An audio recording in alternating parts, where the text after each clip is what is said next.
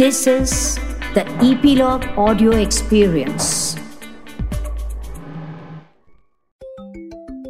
नमस्ते बच्चों।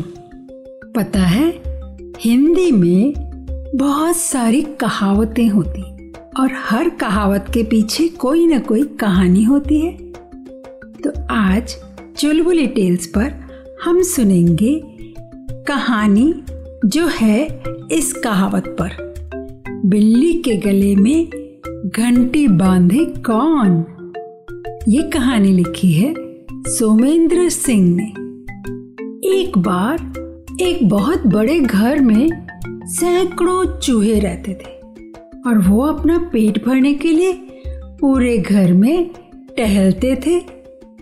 चूहों का टहलना मतलब इधर उधर दौड़ा दौड़ी सभी चूहे हँसी खुशी से अपना पेट भर लिया करते थे और उनकी ज़िंदगी बड़े आराम से कट रही थी। अचानक एक दिन उस घर में शिकार करने के लिए कहीं से एक बिल्ली आ गई। बिल्ली को देखते ही सारे चूहे तेज़ी से अपने अपने बिल में जाकर छिप गए। बिल्ली ने देखा इस घर में तो बहुत सारे चूहे और उसने वहीं पर रहने का मन बना लिया। अब बिल्ली उसी घर में रहने लगी। जब भी उसको भूख लगती तो बिल्ली अंधेरे में जाकर छुप जाती थी। और जब चूहे बाहर निकलते तो बिल्ली उन पर झपट्टा मारकर खा जाती थी। ऐसा रोज होने लगा। धीरे धीरे चूहे कम होने लगे और अब चूहों में डर फैल गया था।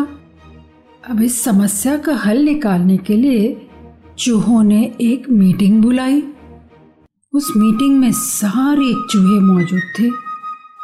सभी ने कई तरह के सॉल्यूशंस दिए ताकि बिल्ली के आतंक को रोका जा सके और उनका शिकार बनने से चूहे बच जाएँ।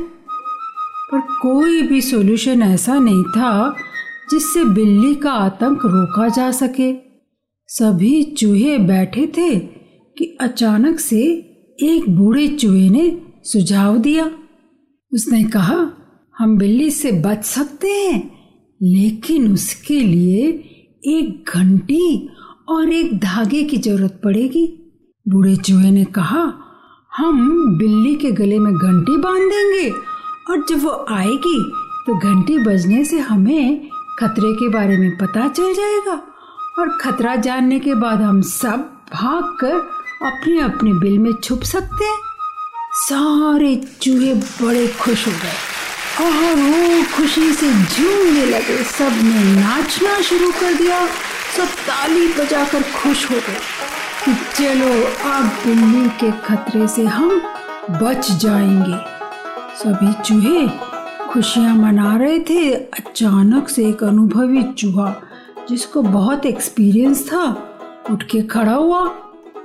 उसने सभी चूहों को ज़ोर से डांट लगाई और कहा, चुप रहो, तुम सब मूर्ख हो।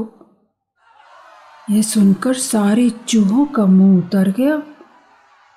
चूहे ने कहा यह सब तो ठीक है लेकिन जब तक बिल्ली के गले में घंटी बांधी नहीं जा सकती, तब तक हम सुरक्षित कहाँ हैं? पहले ये तो बताओ कि आखिर बिल्ली के गले में घंटी बांधेगा कौन? सभी चूहे एक दूसरे की तरफ़ देखने लगे।